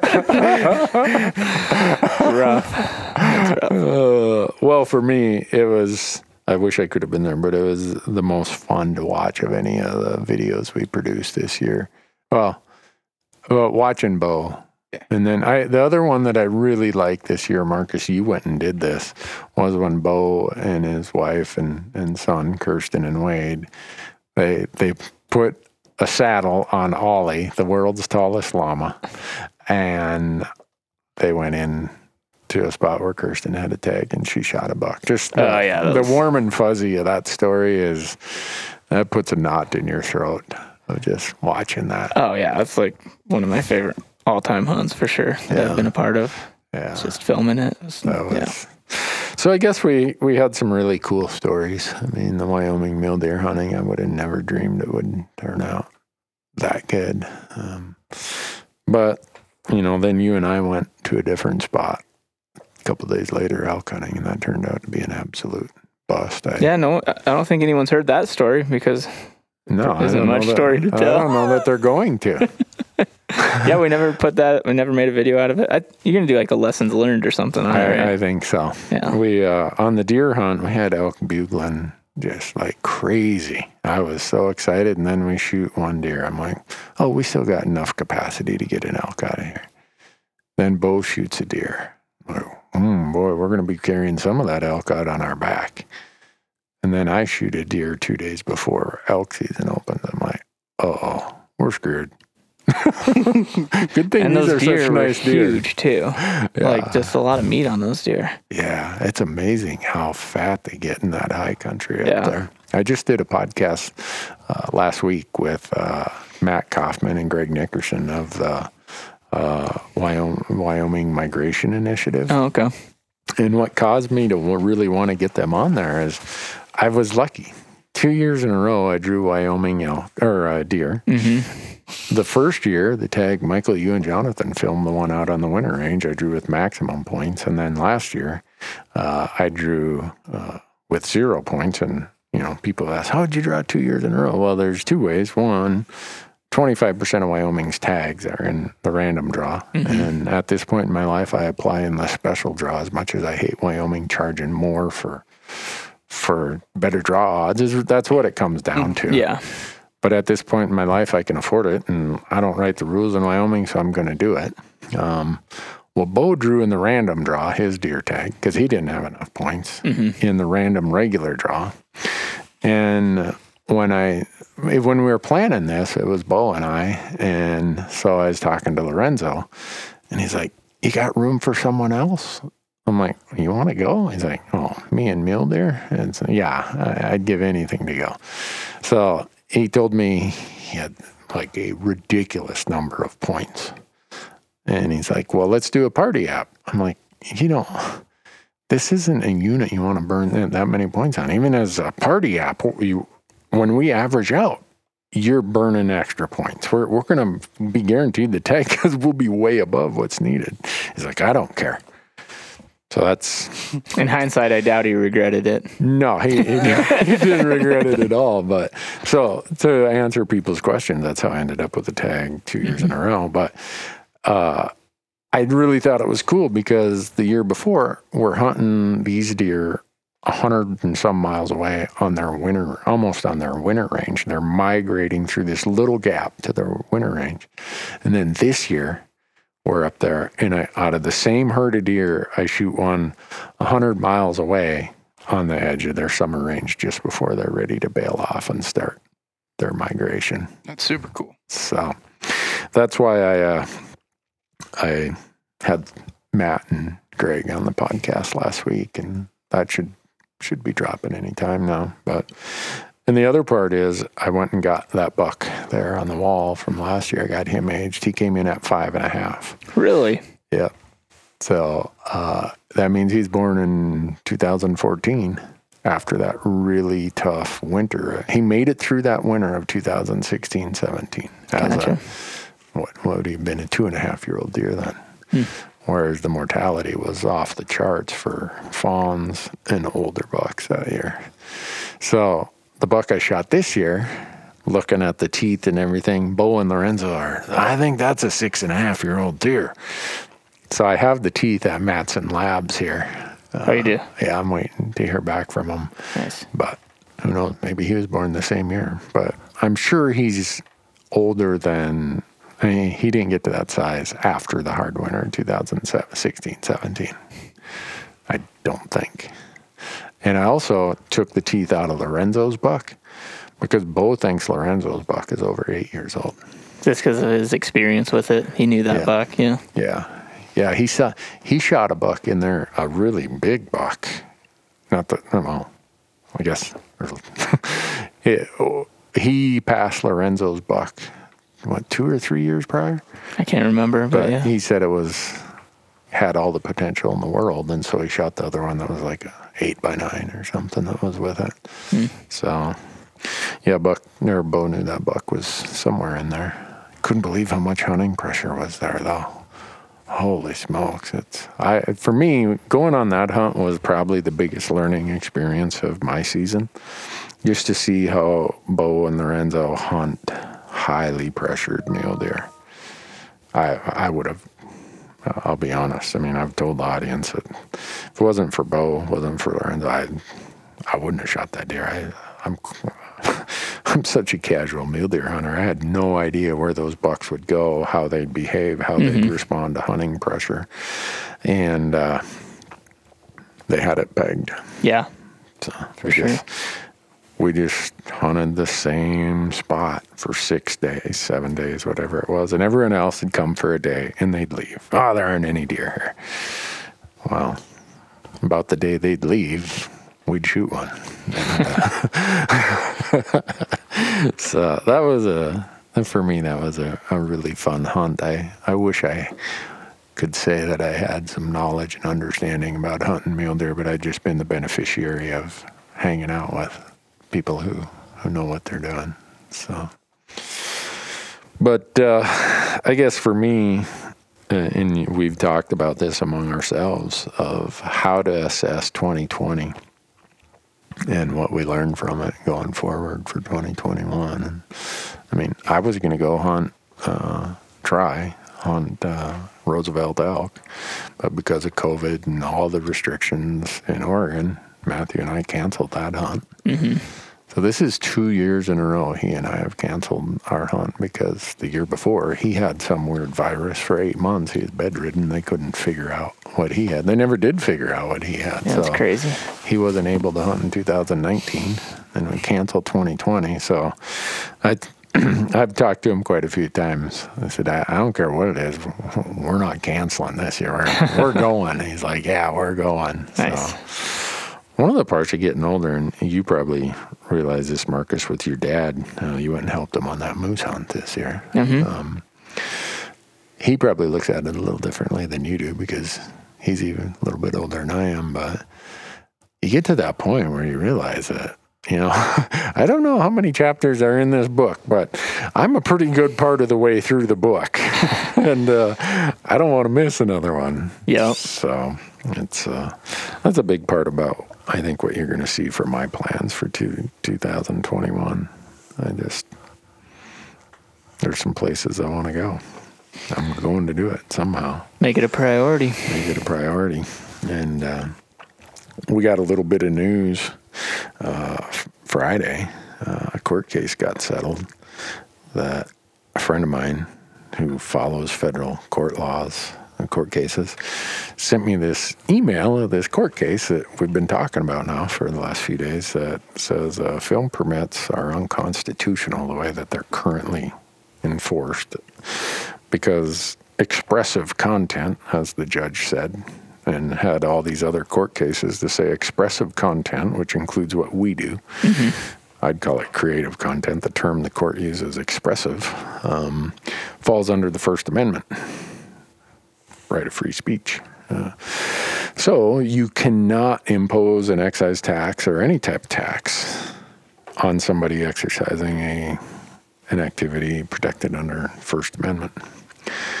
So did, if this like stays this way, yeah. Oh my God, the ideas, the, the potential. I, yeah. All of a sudden, our twenty twenty-one season, if that case does not get appealed and overturned. And people probably don't realize how much film permits impact us. Now, we know that we've been, I've been following these film permit rules, dotting every I, crossing every T I possibly can since, well, for thirteen years, paying twenty thousand to twenty-five thousand dollars a year in film permit fees. And we all know that some people are like, well, I'll, I'll wait to ask for forgiveness instead of permission, whatever. Uh, but I know there's times where we get the audience says, well, you should go do this hunt. Well, we couldn't get film permits in wilderness areas in a lot of places. Like in Montana this year, the hunt you got sick on, Michael, you, in advance, we say, here's the area we're going to hunt. And so you get permitted for a geographic location. Well, there aren't any elk there because no elk are coming through. Well, normally, if we weren't filming, I would have packed up, and I know the mountain range they come out of. We would have went over there. But I hadn't got a film permit for that area right. thirty miles away. So now planning the twenty twenty-one season. If this court case, which was in the district, it was in federal court in the District of Columbia. So it becomes law of the land, some would say, only for that area or that district. Um, but you can make a pretty compelling case that no, unless it gets appealed and overturned, it's the law of the land as a federal decision. Uh, if it stays that way, all of a sudden, all these stories we've had on the board of, man, someday we'd love to tell this story. Someday we'd love to tell that story. Yeah, it's in. How does it, so how is it going to work with, like, because in the Wilderness Act, like, didn't it have something about that, or was that? Mm-hmm. That was just added via that was, that, that, regulation. So the Forest Service and the Bureau, Bureau of Land Management, and I, I'm trying to remember when it was, two thousand one, somewhere in there, early two thousands, a law was passed by Congress. It's only like, it might have been two thousand three, Public Law something something dash two thousand three. Uh, it's only about three sentences, and it says, this law hereby directs the Secretaries of Interior, which the B L M falls under that, and the Secretary of Agriculture, Uh, Forest Service falls under that, uh, to promulgate regulations governing film permits. Hmm. And from there, those agencies, uh, uh, U S Fish and Wildlife Service, the B L M, the U S Forest Service, went and came out with these film permit regulations. And like last year, the B L M gave me a film permit in a wilderness area. In the same unit right next door, the Forest Service denied me a film permit in the wilderness area in the same unit. Right. So well, it's been arbitrary. And it and it's, it wasn't standardized across no. agencies or field offices for that no. matter. I mean, one B L M field office operated completely different from, I mean, they have yeah. the same general forms you fill out, but it's like yeah. they expect different things and have a different process of how they did yeah. them. So if this is, oh man, I don't, you're going to have to find more stuff for me to do if we don't have to do film permits anymore. You're going to have to give me more work. All right. I, well, for me, I, I, whether film permits apply or don't apply, um, we're still sticking to the way we've always done things as far as no trace principles. You know, oh, yeah. We're, yeah. we're going to be as good advocates of public land as we possibly can. Nothing's changing from what our message is. If the Forest Service or B L M could benefit from us doing a video like you guys in the bear hunt did the the bear video. Bear safety. Bear safety yeah. video. We've done, a, for the Forest Service, we've done a how to extinguish your fires properly. I mean, we've done videos for them. Right. Uh, and we'll keep doing them. Um, but...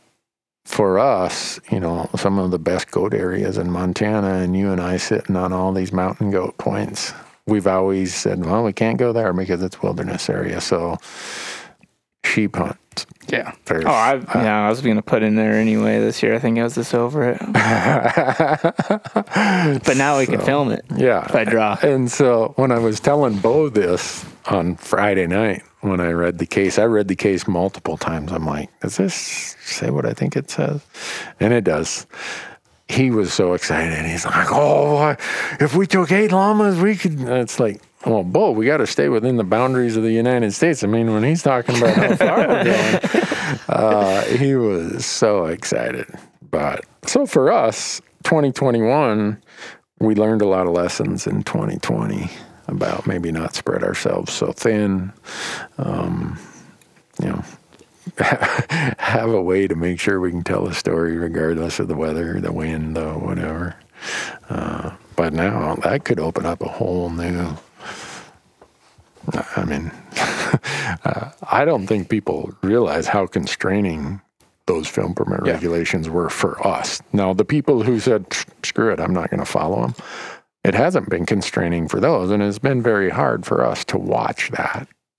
Yeah. Because we would want to go tell some of those same stories, but we haven't been able to because of film permits. Oh, and make yeah, especially for my style of hunting too. Like I, there was yeah. one year where Kara and I were hunting opening week of archery season, we hunted six mountain ranges. Wow. In yeah. seven days. Yeah. Well, so for us to get so for us to get a film permit for that, we'd have to do six different permit applications. There's usually a two hundred fifty dollars application fee and a two hundred fifty dollars recovery fee. So that's five hundred bucks times six. That's three hundred dollars. Yeah. Per, per or uh, not three hundred, uh, three thousand dollars for just the application and recovery fees plus the daily use fee. Right. So if people are wondering why sometimes we really grunt it out in a certain area and we don't get up and move, that's a bit, usually that's the reason why. Like, Michael, how long on Jerry's hunt? How, how, five days in a row we sat on the sat same on the rock. rock because we weren't permitted on the west half of the unit.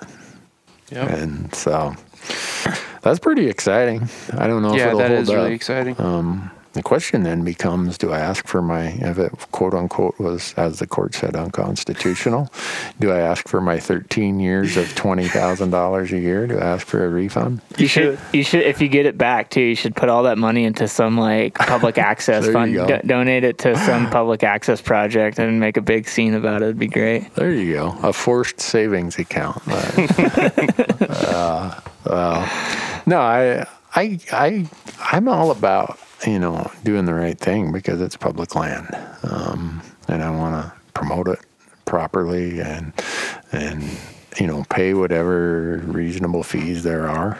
Um, but if the court says some of this is in violation, um, and it's an interesting case because uh, the the judge asked the the defendant, that is, the Department of Judge, Justice, defended the parks. It was under Department of Interior, but instead of the B L M or the U S Fish and Wildlife Service, this case actually came out of the National Park Service, which again is under Department of Interior. They impose or, or go by the same set of film permit rules. Uh, the one of the things of the five points, the five uh, points that were argued, uh, the one of them was, well, we have to do this to protect the resource. And I get that. I mean, no one wants right. to see damage to the resource. And the judge said, well, this person was a crew of four, and they're subject to all your permit rules. But what about if it was a crew of thirty out? Not, not because it sounded like this group was filming on the shoulder of a road when they got the ticket. Uh, what if it was a group of thirty out marching through wherever? That were non-commercial. That were non-commercial. Yeah. They just were doing it as a group of students got together as a film project, or just some yeah. friends who are like, we do this every year, like Burning Man, right? right. Out in the desert in Nevada. And the response was, well, we can't, under our rules as they exist, we can't, can't we can't control that group of thirty. And the judge is like, so you're telling me these rules are to protect the resource, but you completely ignore the group of thirty with booms and trucks and everything else, but you're going to focus on this group of four with one camera and one tripod and some mics and stuff.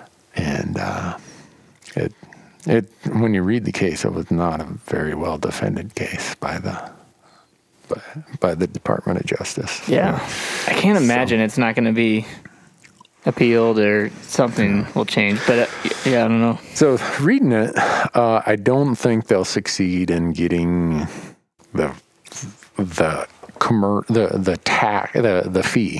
I don't think they'll succeed in getting that reinstated because it's very clear how big the umbrella is of expressive content. And it goes back to all kinds of newspaper cases, magazines, news stations, and trying to restrict those items with a fee. I mean, I had no idea. I'm reading all these cases over the weekend. I'm like, oh my gosh. Yeah, you, you cannot tax someone's exercise of a constitutional right mm. or charge a fee for it.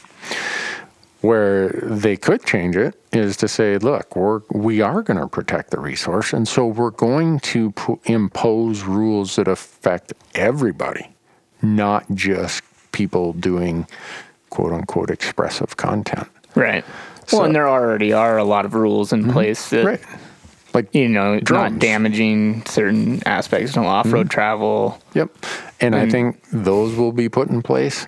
But imagine if they said, well, to to keep filming out of wilderness areas, you can't film in a wilderness area or, or take photographs. Well, that same rule, according to this case, has to apply to n- non-commercialists or hobbyists or just average citizens. I don't think they want to take on the idea of, oh, you can't use your cell phone to film, you know, any, any take a photo. Yeah, they they're not going there. Yeah. So I think what they'll have to do is to say, you know, if you're a group over whatever ten, and you're going to go do something out on public lands, you probably need to get permitted just to make sure you're not damaging the resource, whether you're commercial or non-commercial, whether you're expressive content or just a hobbyist. So, right. So they have some challenges in front of them to overturn that. And like I've said all along, I'm, I've paid these fees and I've said, hey, we're using a public resource. Well, I, I don't have a problem paying it.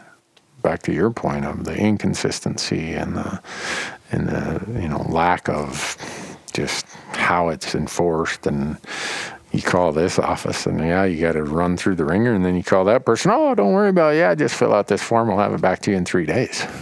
That's uh, yeah, but so. And that's the other thing that kind of gets me too is it's like I'd feel better about it if it's like like you buy your deer tag and you feel good about it. Like mm-hmm. that money is going towards management of a species, and like I can right. feel pretty good about that. Yeah. Whereas this money, it, as far as I, from what I understand, it's basically going to overhead and like mm-hmm. just. ruffling papers around, and then they still lose money on it somehow. Right. By this whole process, they still don't actually make any money no, on it. They, and so it was, it's just like a whole bunch of moving papers around and yeah. nothing actually happening. And yeah, so. Well, uh, and so you would go to whatever forest or whatever, whatever B M, B L M district, and it'd take forever to get your permit. And you'd call and say, well, what's going on? Well, the the archaeologist hasn't looked at it yet. The, right. ne- the NEPA specialist hasn't looked at it yet. The, you know, threatened and endangered species biologist hasn't looked at it yet. And so you realize how the federal government has set this up for, you know, me and one of you. Mm-hmm. No different than two other hunters out there, or two other hikers, really. They were losing their butt on these. And I'd ask them, you guys make any money? By, I mean, it got to be costing way more than the two hundred fifty dollars application fee and the two hundred fifty dollars recovery fee. They just laughed. They're like, make money on these? We're losing our shirt. And it seems that way. Yeah. Oh, yeah. And it's just, it's kind of hilarious because, yeah, you got two people out there walking around like, the impact on the environment is so minuscule, whereas yeah. me and my ten buddies can go down to Moab and rip around wet trails on our mountain bikes and tear tear yeah. them up. And no, there's nothing. I don't have to pay anything to do that. Yeah. So the other thing this year, we're gonna go back to doing as many elk hunts as possible. Yeah. Uh, Michael's like, yeah. Marcus is nodding his head. Uh, the one thing we know in every survey we've done of our audience and all of the feedback we get from any of our uh, analytics, our worst elk hunt does better than our best deer hunt. It just, it is how it is. I, I don't know what to, yeah. I guess it's just elk. Yeah. It's not my pretty face. It's not that I have any talent. Kara, everyone likes when Kara's archery hunting. She just, she's a killer. All so, right. Got to talk her into another hunt. I'll, well, she'll do it. It's just whether I can film it or not. Yeah. Okay. Tell me what the fee is. Uh, but no, I think we're going to do more elk hunts. Yeah. If you guys are up for that. I'm totally right. fine with that. Yeah. yeah. We just have to have tags.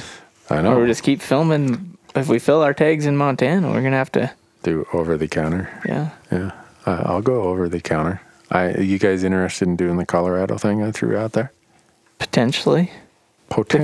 Depend, well, that, it depends that, on what that, happens. That in, was not a real affirmative statement. Well, Margaret. If I'm going to be doing Wyoming. I'm well, the Col- to... Colorado's in uh, late October, early November. Yeah. You on board with that, Michael? Sign me up.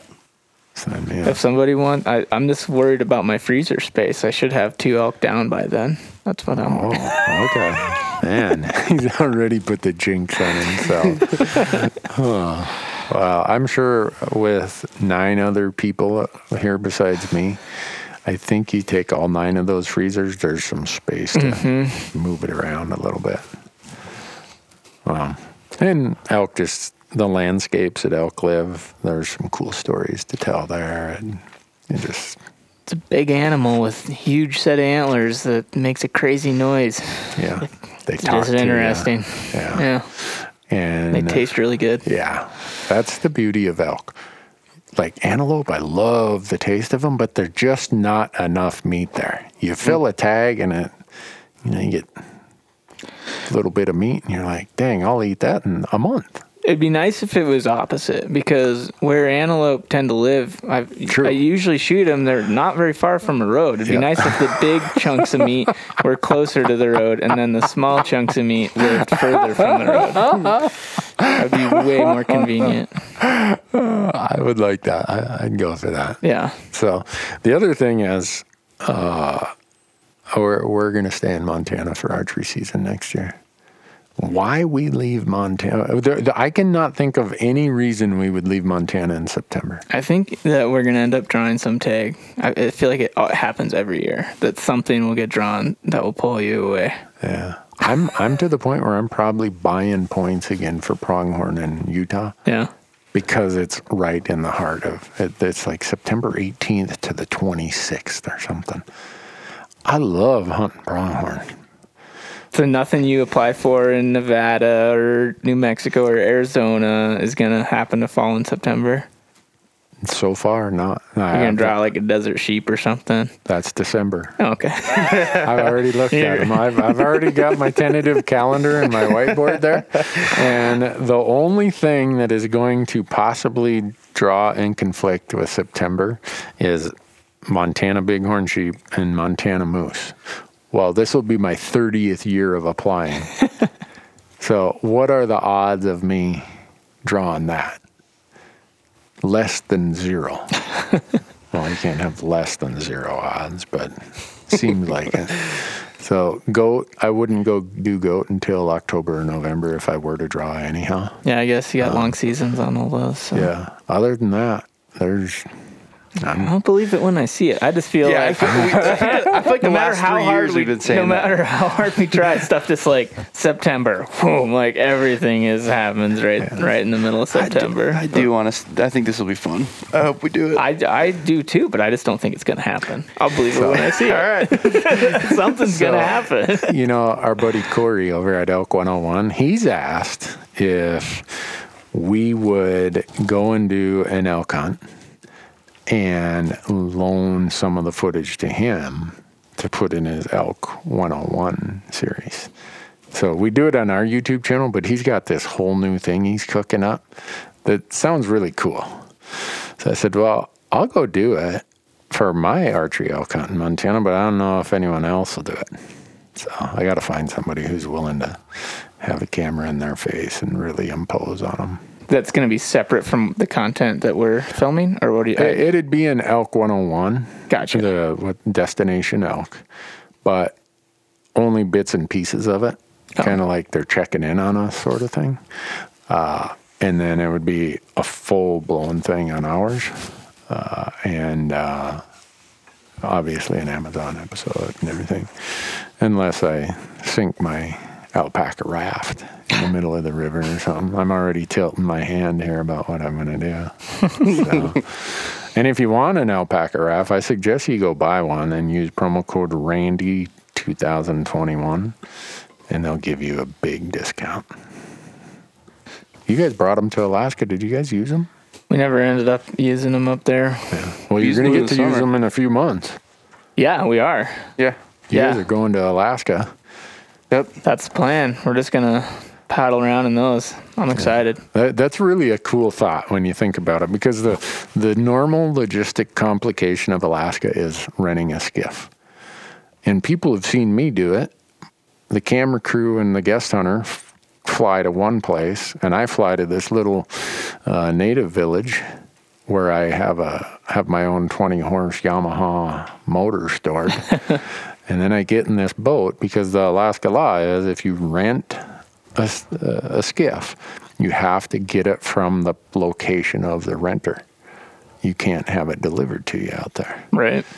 Well, a couple times I've had to cross that bigger chunk of water there in that little sixteen foot with that twenty horse, and boy, I tell you what, it's a pucker factor. Your your butt is really gripping the seat when you're going across there. Yeah, so. I think that's one of the big bar- barriers to entry. I mean, that's what I was kept thinking about. I was like, I don't, I don't know enough about boats to to yeah. do that. Yeah. So it'll be nice, but if if we can be successful with the pack rafts and just, I mean, obviously we won't cover near as much ground, but. Right. But you're going to be successful. Yeah, we'll, we'll I find think, them. Hopefully, yeah. yeah. If it's anything so. like it has high, been. At high tide, they can get you into some of those spots with a beaver at high tide. Either get you in and get you out. That a lot of people just can't get into. Right. Because they're not willing to screw with those big tides. Whereas if you got a little raft, pack, alpaca raft, off you go. Right. And you guys can just pitch it. Pitch your camp anywhere along a beach. That's a, you know, a point that a, that the beaver can pull up to. It's, yeah, that's it, what I think. Well, I mean, we'll have, I think if we just have like our pick up and drop off location and then just bring fairly light mm-hmm. camps. Yeah. Oh, yeah. The only thing I'm worried about is, well, I guess we could just, if we had a, we'll bring coolers, but just leave them at the pick up and drop off right. location. Yep. And then we can just shut, we could take a camp up wherever. Yeah. Just be mobile no. or go where the bears are. I, I wish I was going. And just, yeah, they take, they, What, they rolled your tag yeah, two years of, ahead. Yeah, because of COVID in twenty twenty, they gave me the option, me and my niece, Jordan. Uh, we're going, they let you roll it forward to twenty twenty-two. And they took all those tags out of the pool for this year's draw. So it'll draw. be really hard to draw. The draw odds for de- for uh, bear in Alaska and those southeast units where non-residents got to draw, it's going to be really tough because the pool of tags got shrunk by all the jerks. Right. Jerks like me who said, yeah, I'll roll forward. For sure. Uh, but you guys are going to have a ton of fun on that one. You, you, bringing a fishing, Michael, you and your fishing problem. I don't know that you're allowed to bring a fishing rod because you won't. You'll end up not killing oh, a bear. No, that's what I want to go try to find. It's coming because it'd be what that time of year. It's like steelhead and then maybe king salmon. Yeah. If but I guess you have to watch all the closures and stuff. But yeah. I think if we if we caught them in the open ocean, I, I was looking at the rigs. I'm, I was getting excited. About well, if it's anything like last yeah. time, I mean, we'll be done bear hunting right away. Need something to do for a while, well, or maybe well. we'll fish first and then you know shoot our bears at the last end. afternoon. Yeah. yeah, we'll just leave last something afternoon like, for bear hunting. That's fine. No, I would strongly suggest you guys focus on the bear hunting before you get worried about fishing. Maybe it'll so. go hand in hand. Are the bears going after the steelhead at all that time of year? Or are they just like eating green grass? They're just mostly green grass. Yeah. There's not much of a salmon run going on at that point. I mean, there's some, but yeah. not that congregates the bears along the river like other times of year. It's my, oh man, I wish I was going. I have to wait another year. Dang. It's so much fun. Yeah, it's, it's just like a surprisingly.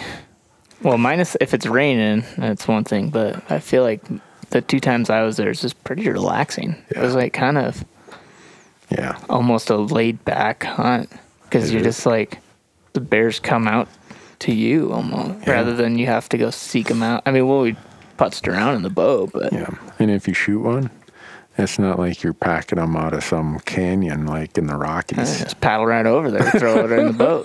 yeah. Yeah. Uh, well, that'll be fun. Oh, yeah. That, that's on the list for twenty twenty-one.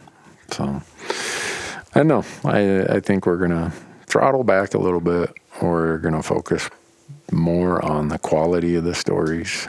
And uh, like I said, wherever possible, we're going to have two cam- two of you guys teamed up camera. So the two of you, Jonathan and Dale, and come back with way more footage than the editors ever want to see. So uh, it could be a great season if we get a little bit of luck. Yeah. A few decent tags. Matthew's sitting on so many elk coins. Ridiculous. So I asked him, I said, uh, what do you want to apply for? elk, elk, and more elk. So cool. Yeah. And I said, well, what if you don't draw elk? Well, I'll burn my Wyoming pronghorn points. He's sitting on enough pronghorn points that he could draw everything other than Unit sixty. It's the only unit he couldn't draw. Nice. Um, and I said, well, uh, you want to go do that? And he's like, you know, pronghorn's fun, but it's way more fun if you do it with somebody. I'm like, yeah, I get that. He said, I'd rather go with Uncle Larry and Uncle Mike and loan my points and they could join me. Yeah. So I thought that was pretty cool. I, I obviously I'm tagging along just because it's a family mm-hmm. gathering, but I don't, I don't need a tag for that much fun. So you guys will have your hands full. Yeah, that, if, I want to go on that one. If I have, have an Uncle Mike, Uncle Larry one, I can't even imagine. Uh, you get hacked on a lot for the bleeping when yeah, you're on do, camera, man. Michael. I need to cut back but, on that. Sorry, guys. But, but for some reason, if you're over age seventy, you get a pass. I don't know if that's the, from the movie Grumpy Old Men. I don't that, know. That people are like, wow, they're, you know, old farts, the grumpy old man. Yeah. They can, we can bleep them all we want. uh, so there's like a different expectation. But if we can get Larry and Mike on a combined hunt for pronghorn in Wyoming, it will be, it'll be classic. It'll be one for the ages. Let's do it. Yeah. Plus, I got two sweepstakes winners I got to take this year. Try to get them both done. And, and they won't draw anything in September. No, I'm not applying them in September. Okay. I've told them both. We're going rifle hunting in October or November. What all do you right, want? Right. So I already, che- did their, I already did their Wyoming applications. Uh, sometime in the next week, I'll do their New Mexico applications. Because the beauty of it is, New Mexico, even though the deadline's later, we find out about New Mexico in time to withdraw their Wyoming application if they were to draw. Gotcha. So, and the one sweepstakes winner has eleven points in Wyoming. And he's willing to burn them. He's willing to burn them. All right. And I said, well, you know, since you're not paying the freight, we're paying the freight. You mind if we apply you in the special draw? He's like, if, if you're paying the freight, yeah, heck yeah, let's let's apply in the special draw then, the more expensive one. So I just did his application this weekend. Nice. And uh, he's pretty excited. He's an accountant also. I don't know. Yeah. what, what does that mean? Two accountants on an elk hunt. I don't know. That could, that could you guys be can bad. Talk some serious tax law. Yeah, some thrilling content. We'll get on that. Debits and credits or something. Yeah, reconciliation or something. So, no, it'll be, it should be a good season. I, I hope. Appreciate how hard all you guys work. I got the easy job. Uh, I don't know about that. Yeah. You're working all the time. Uh, Dude works yeah. more than anyone I know. Yeah, that's that's just uh, trying to keep the operation afloat so you guys can keep keep getting paychecks. Because I, I suspect if the paychecks stopped, you guys would be looking for work somewhere else. But, yeah, maybe. So, but I, I don't know, Michael. I, I, I've offered Marcus the option that I'll buy him a stone sheep hunt if he'll work a year for minimum wage. And I keep saying But I'm yes. worried. Biden said they're they're, yes. they're raising in, in minimum wage yeah. to fifteen bucks. I'm in. Let's do it. Let's but do I it. Told him I need a permission slip from Kara before I'll do it. So I don't know if you have any dream thing like that that you want to do, because you wouldn't need a permission slip. You're not married. No. I could do whatever I want. Going yeah. like G T fishing or something? Or yeah, it'd probably be something like, yeah, it's probably something like that, some fishing trip. Huh. Everybody's like, this guy's a loser. What a loser. What a loser. This guy wants to go on a fishing trip. uh, well, I don't know what fishing trip would be worth working minimum wage for a year. Yeah. I don't know. Well, think about it. I'll think about it and let you know. All right. Op- option is still there. I uh, I don't know if Marcus is ever going to get me that permission slip. It's forge your signature. No, I'm, I'm trust me, I'm calling to get verification, because the last thing I want is for Kara to show up in this office, box my ears or something. So, but Did you know that in twenty twenty-three you're going to the Northwest Territories, the Mackenzie Mountain? Yeah, it's happening, huh? It looks like it. All right. If it all depends. Um, and this is another thing about age. You kind of, instead of, for me anyhow, it's not about species that kind of have this bucket list, check the box thing. It's locations. Like when we went and did the Cassiars. Yeah. With, with this moose and the caribou in two thousand nineteen, that was a bucket list item. Uh, the Brooks Range is still a bucket list item. But a couple of years ago, we got to do the Wrangles. Mm-hmm. That was a bucket list location. And the Mackenzie Mountains are, it's the top of my bucket list location is the Mackenzies. Um, and so uh, it looked like it was going to be twenty twenty-two, but with COVID, the outfitter had to push everything off. And uh, I'm going to let a little bit of the cat out of the bag as we're trying to do a fundraiser for a sheep group as part of it, where I'm going to go buy this hunt. The outfitter said, look, I'll give this sheep group a really screaming deal if you guys are going to bring another person with you. If, who wins the drawing, they're going to win a, a doll sheep hunt uh, in the Mackenzies. I mean, how cool is That's that? Pretty sweet. That'll be pretty wild. Probably the, the part they'd say is, well, I'd go if Newberg wasn't going. I'd buy tickets, but so... No, landscapes are really, really important to me at this point. Like the, the elk hunt we did, Michael, this yep. year in Colorado. Oh, you could, you probably got tired of me talking about how many times I drove by that place and said, someday I'm going elk hunting there and I'm going to do it, oh, man. I don't know. I, I've always been connected to landscapes and the stories. And so now that's that's probably what drives my applications more than anything. Like this year for my Montana elk application, there's a place I used to hunt elk a lot. Archery, and I haven't done it since two thousand twelve or thirteen, something like that. I can't remember. Maybe two thousand ten. I can't even remember. I'm doing it this year because of the landscape is what attracts me, and uh, I miss it. So, and, right on. See what's going to happen when you guys get old. You're going to have all these esoteric things in your head. That, like, yeah, that's why I'm going hunting. People look at you like, why? All the young people look at you like that. But I, I don't know. know. I still yeah. like, yeah, I mean, I already love trying to experience new places, see new new mountain ranges. Yeah. And for me, like I... I've said in a lot of places, there are a lot of our content, and I don't know I've ever said it well enough that it makes the final cut, but a lot of people will ask, well, why don't you just go hiking there? Why do you got to go hunting there? When you hunt a landscape, you're immersed in it, and you're seeing it and interpreting it and reading it in a way that I never get to that depth when I'm hiking. You just, it just forces you to be in situations that you would otherwise not be in. Yeah. Because... yeah. I've thought the same thing, and I think I will do it someday, is go on a stone sheep hunt with no stone sheep tag.